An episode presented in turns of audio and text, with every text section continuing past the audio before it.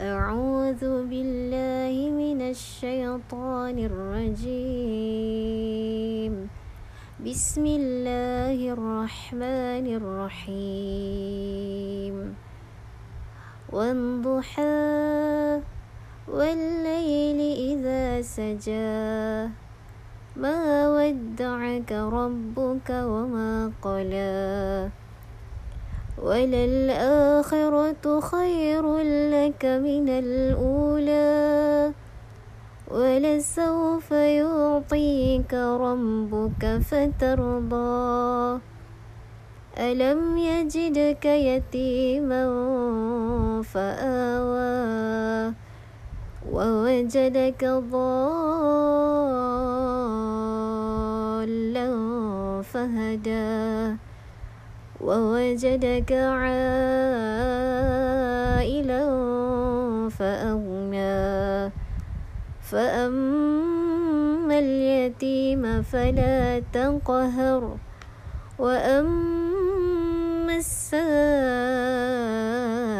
فلا تنهر. وأما بنعمة ربك فحدث. صدق الله العظيم.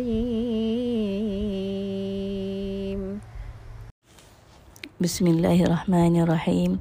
الحمد لله رب العالمين نحمده ونستعينه ونستغفره ونعوذ بالله من شرور أنفسنا ومن سيئات أعمالنا. من يهدي الله فلا مضل له ومن يضلل فلا هادي له.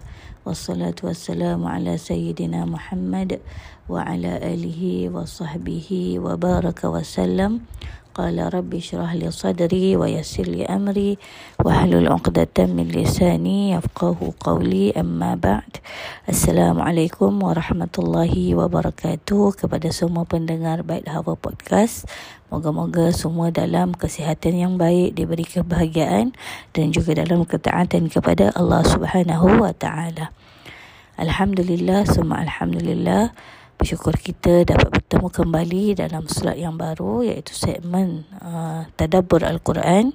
Insya-Allah kita akan sama-sama berkongsi berkaitan tadabbur ini daripada surah Ad-Duha hingga surah An-Nas insya-Allah. Jadi akhwat yang dirahmati Allah sekalian, uh, pertamanya sebelum kita memulakan sesi tadabbur surah Ad-Duha ini suka saya nak berkongsi kepada aku yang dirahmati Allah sekalian sedikit uh, berkaitan dengan uh, pengenalan dan latar belakang surah Ad-Duha ini.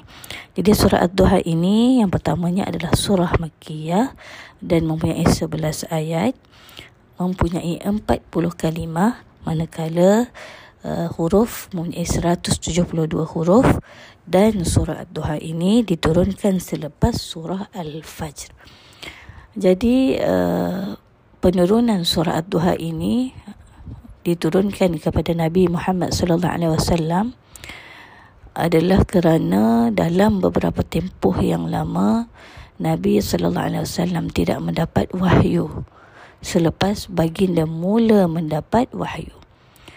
Jadi uh, reaksi musyrikin Makkah apabila mengetahui perkara ini mereka mula memeli Nabi, mengejek Nabi dengan mengatakan bahawa Tuhan Muhammad telah meninggalkannya dan tidak suka kepada baginda sallallahu alaihi wasallam. Jadi satu hadis riwayat daripada uh, Jundub bin Abdullah radhiyallahu anhu dia berkata Jibril terlambat memberikan wahyu kepada Rasulullah sallallahu alaihi wasallam jadi orang-orang musyrik pun berkata Muhammad telah ditinggalkan Tuhannya. Maka turunlah firman Allah Wadduha wal-laili idza saja ma wadda'aka rabbuka wa ma qala. Jadi akhwat yang dirahmati Allah sekalian, uh, surah Ad-Duha ini Allah uh, bersumpah dengan dua objek iaitu waktu duha dan juga waktu malam. Jadi dalam surah ini uh, Allah Subhanahu Wa Taala uh, menurunkan wahyu kepada Nabi Muhammad sallallahu alaihi wasallam untuk menenangkan perasaan Nabi dengan mengatakan bahawa tidak ada salah pada diri dan dakwahnya Nabi dan tidak Allah tidak membenci dan meninggalkan Nabi Muhammad sallallahu alaihi wasallam. Jadi dalam surah ini menceritakan uh, nikmat-nikmat yang telah diberikan kepada Nabi kita Muhammad sallallahu alaihi wasallam dan apakah cara untuk mensyukuri nikmat-nikmat itu. Dan kita lihat pada uh, ayat yang pertama wadduha demi waktu duha. Jadi Allah bersumpah dengan waktu duha ini iaitu waktu pagi yang amat menenangkan, menyamankan di mana manusia mula bergerak untuk memulakan, kehidupan dan kerja. Jadi pada waktu ini manusia dalam keadaan segar, dalam keadaan uh, selesa kerana baru mula bekerja dan baru lepas uh, istirahat di malam hari. Jadi waktu duha ini adalah isyarat kepada wahyu yang datang kepada Nabi Muhammad sallallahu alaihi wasallam menyegarkan baginda sebagaimana juga waktu duha tersebut. Jadi akhwat yang dirahmati Allah sekalian bila kita lihat ayat pertama dan kedua pasangan kepada waktu duha ini Allah bersumpah dengan waktu malam. Jadi begitulah kehidupan kita adanya waktu senang, waktu susah, ada berpasang-pasangan, ada nikmat sihat, ada sakit, kan? Ada suami, ada isteri. Begitulah pengajaran yang Allah nak berikan kepada kita. Jadi uh, Allah bersumpah dengan waktu duha ini menunjukkan bahawa uh, waktu duha ini sesuai uh, sesuai kepada wahyu yang diturunkan kepada Nabi Muhammad setelah sekian lama wahyu tak diturunkan. Jadi kita tengok kepada ayat yang kedua walaili idza saja dan demi malam apabila telah sunyi gelap. Jadi uh, kenapa Allah Allah Subhanahu Wa Taala menyebut waktu duha dahulu sebelum menyebut waktu malam disebut siang dahulu menandakan wahyu sudah mula diturunkan dan malam apabila wahyu diberhentikan seketika. Jadi ia mengikut susunan keadaan yang hendak disampaikan dalam surah ini. Jadi kalimah saja bermaksud tenang, tidak bergerak, berhenti. Jadi pada waktu malam yang tenang, yang uh, suasananya sunyi, walaupun gelap tetapi tentunya ada guna malam seperti yang disebut dalam surah Ghafir ayat yang ke-6. Allahu alladhi ja'ala lakum al-layla litaskunu fihi wan-nahara mubsira inna Allaha ladzu fadlin 'ala an-nasi walakinna aktsara an-nasi la yashkurun. Allah yang menjadikan malam untuk kamu supaya kamu berehat padanya dan menjadikan siang terang benderang supaya kamu berusaha. Sesungguhnya Allah sentiasa melimpah-limpah kurnianya kepada manusia seluruhnya akan tetapi kebanyakan manusia tidak bersyukur. Jadi satu lagi uh, ayat al-Quran yang menunjukkan bahawa uh, kekuasaan Allah di atas demi waktu malam dan siang ini dalam surah al-An'am falikul asbahi wa ja'ala al-laila sakana wa syamsa wal qamara husbana dhalika taqdirul azizil alim dia menyingsingkan pagi dan menjadikan malam untuk istirahat dan menjadikan matahari dan bulan untuk perhitungan. Itulah ketetapan Allah yang maha perkasa lagi maha mengetahui. Alhamdulillah seterusnya kita lihat kepada ayat yang ketiga. Ma watta'aka rabbuka wa ma qala. Jadi ayat ketiga ini adalah jawapan kepada uh, perlian cacian uh, kata-kata daripada uh, musyrikin yang mengatakan Allah telah meninggalkan nabi. Jadi ayat yang ketiga ini Allah menjawab tuduhan tersebut dengan ma wadda'aka rabbuka wa ma qala. Tuhanmu tidak meninggalkan kamu dan tidak pula membencimu. Jadi dalam ayat ini Allah Subhanahu wa taala nak menegaskan Allah tidak pernah meninggalkan Nabi Muhammad sallallahu alaihi wasallam dan tidak pernah membenci baginda Nabi Muhammad. Ha, jadi uh, datangnya wahyu ini untuk menolak tuduhan kaum Quraisy. Keindahan bahasa yang kita lihat kan Allah gunakan dalam surah Ad-Duha ini Uh, dengan menggunakan uh, waktu duha dan malam sebagai sumpah dan menunjukkan walaupun Allah tidak menurunkan wahyu seketika tapi Allah tidak pernah meninggalkan Nabi Muhammad sallallahu alaihi wasallam. Jadi kalimah wadda seperti yang digunakan dalam kalimah tawafida selamat tinggal bermakna mengucapkan selamat tinggal ini tidak pernah tidak benar apa yang dikatakan oleh orang kafir. Kan mana mungkin Allah Subhanahu Wa Taala nak membenci nabi mana mungkin Allah Subhanahu Wa Taala nak meninggalkan nabi. Sedangkan Allah sendiri yang berselawat ke atas Nabi Muhammad sallallahu alaihi wasallam jadi ayat ini ma wadda'aka rabbuka wa ma qala Allah menggunakan perkataan ma dalam ayat ini bukanlah. Kerana perkataan ma ini menunjukkan uh, past tense. Uh, maksudnya uh, kata kerja past. Uh, past tense kan? Iaitu Allah tidak pernah meninggalkan ha, bukan sekarang. Maksudnya dari awal lagi Allah tidak pernah meninggalkan baginda Nabi Muhammad sallallahu alaihi wasallam. Dan ada sebab kenapa Allah sebut menggunakan perkataan Rab dalam ayat ini. Kan? Dapat kita lihat bahawa uh, ma wadda'aka rabbuka. Allah guna ayat rabbuk rab tak guna perkataan uh, Tuhan atau Allah bermaksud uh, perkataan Rab ini Allah menjaga dan memelihara dan tidak pernah meninggalkan Nabi Muhammad sallallahu alaihi wasallam. Maka kalimah ma wadda'aka rabbuka wa ma qala kalimah qala ini digunakan apabila marah kepada seseorang sampaikan tidak mahu bercakap dengan orang itu lagi tidaklah Allah berperasaan begitu dengan Nabi Muhammad sallallahu alaihi wasallam. Maka dalam ayat ini Allah fir Allah berfirman wa ma qala. Dan tidaklah dia benci ditambah wa ma qala.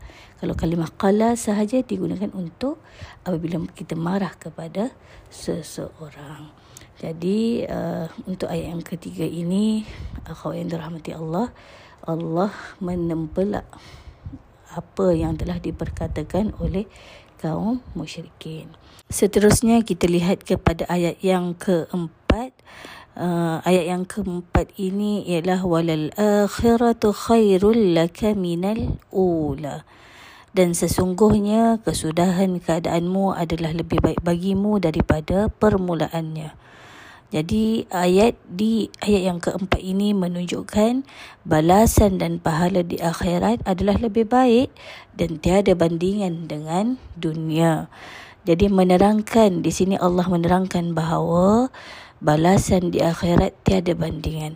Amat besar nikmat yang uh, Allah Subhanahu Wa Taala beri kepada Rasulullah uh, nikmat di akhirat berbanding dunia. Jadi atas dunia ni uh, kita tak ada apa kan yang lebih uh, yang lebih uh, untung adalah kehidupan akhirat. Jadi akhirat ni tiada penghujung, tak ada akhir, tak ada putus. Ha, di mana dunia ini hanya sementara. Kata ulama, dunia negara tempat ujian tetapi akhirat adalah negara tempat menerima balasan.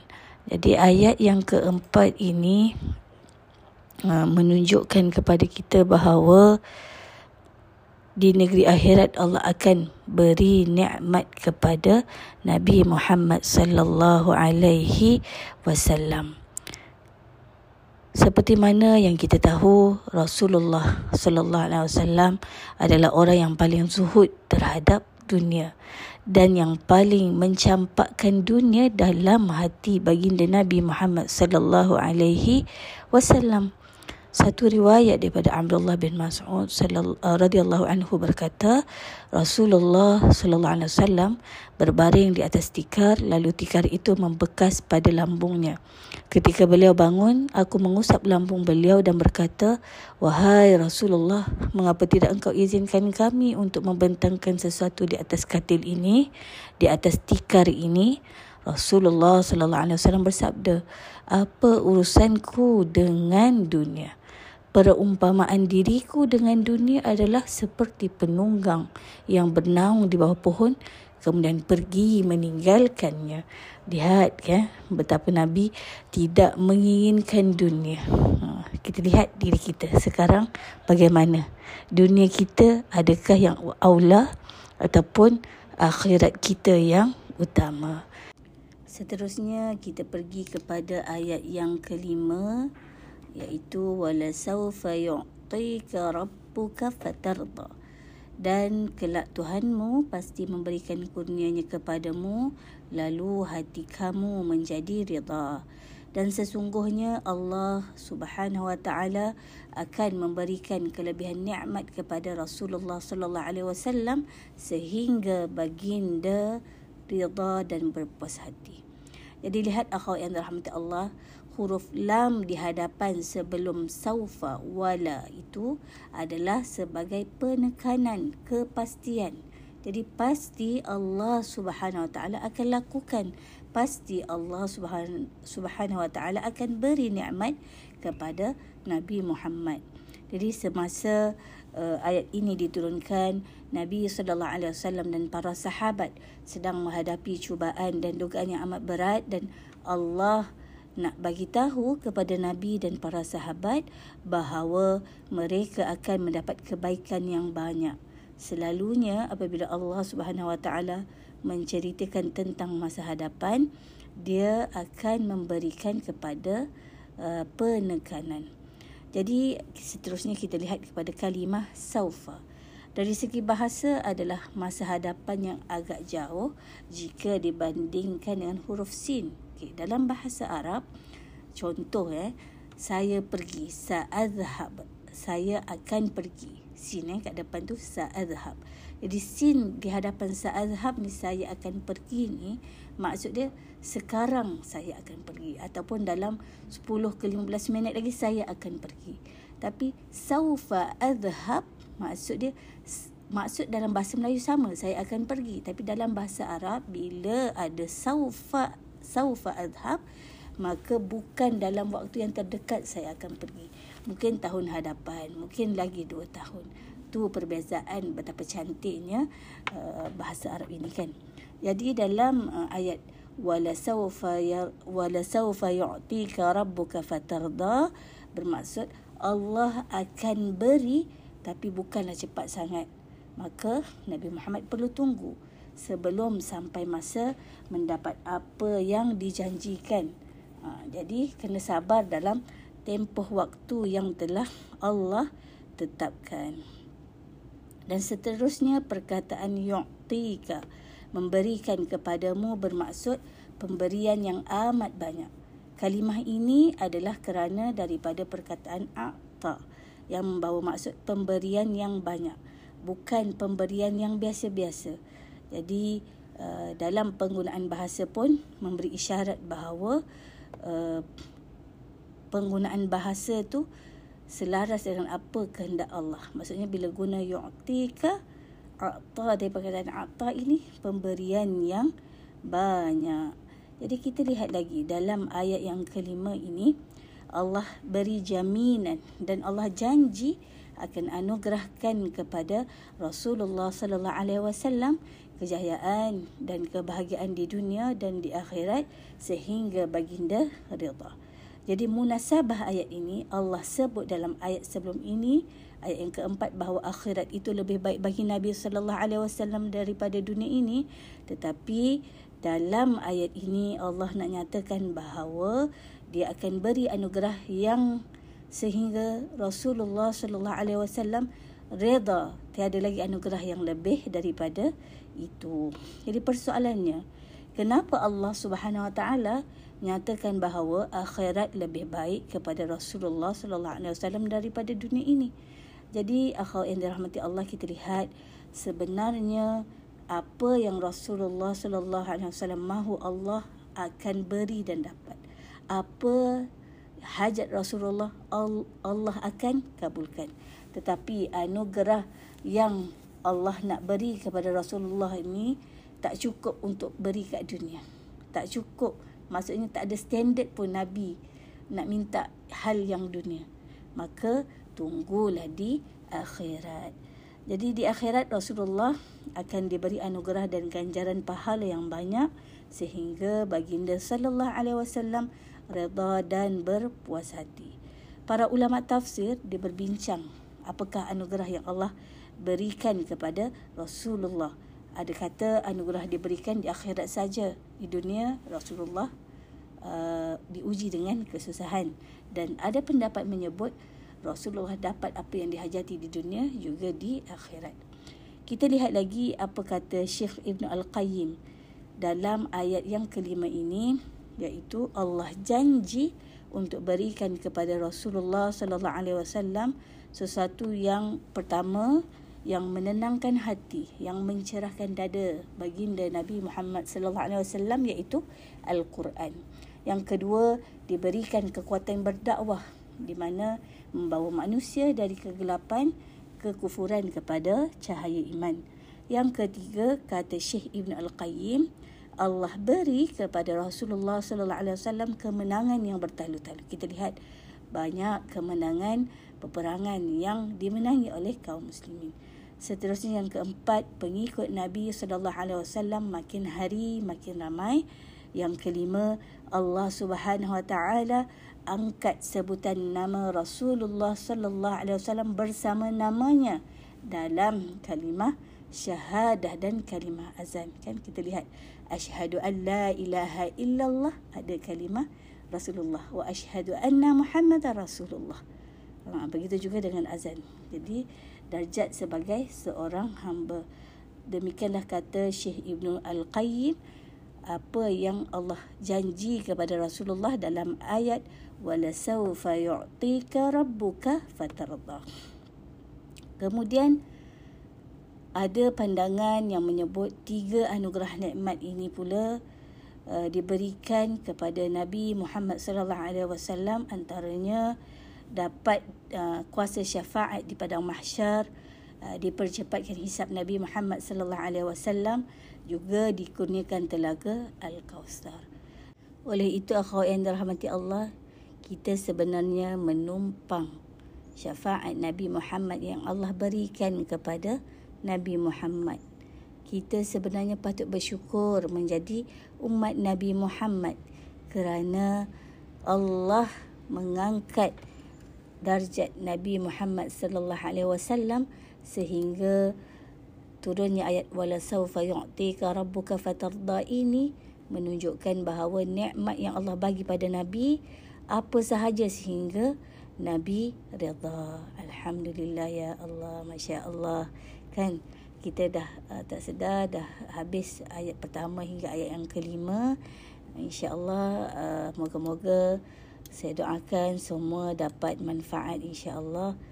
Uh, daripada surah Ad-Duha ini kita akan bersambung lagi slot yang seterusnya ayat yang ke-6 sehingga ayat yang ke-11 dan kita akan juga mengetahui apakah keistimewaan atau faedah daripada surah Ad-Duha ini. Dan setakat itu dulu Andai salah bicara, saya mohon ampun dan maaf. Sesungguhnya yang baik itu datangnya dari Allah Subhanahu Wa Taala. Yang lemah, yang hina, yang kurang, tentulah kelemahan diri saya sendiri. Ampun dan maaf. Doakan saya, maafkan saya. Moga-moga pada hari ini bila kita tahu tentang tadabbur ini dapat membawa kebaikan kepada kita, dapat memberi manfaat kepada semua. Moga apa yang kita tahu kita dapat amal dan dapat kita sampaikan insya-Allah. Moga uh, amanah ini dapat berpanjangan dan menjadi saham akhirat kita insya-Allah. Jadi setakat itu dulu barakallahu fikum wa aqul qawli hadha wa astaghfirullahal azim li wa lakum Wassalamualaikum warahmatullahi wabarakatuh.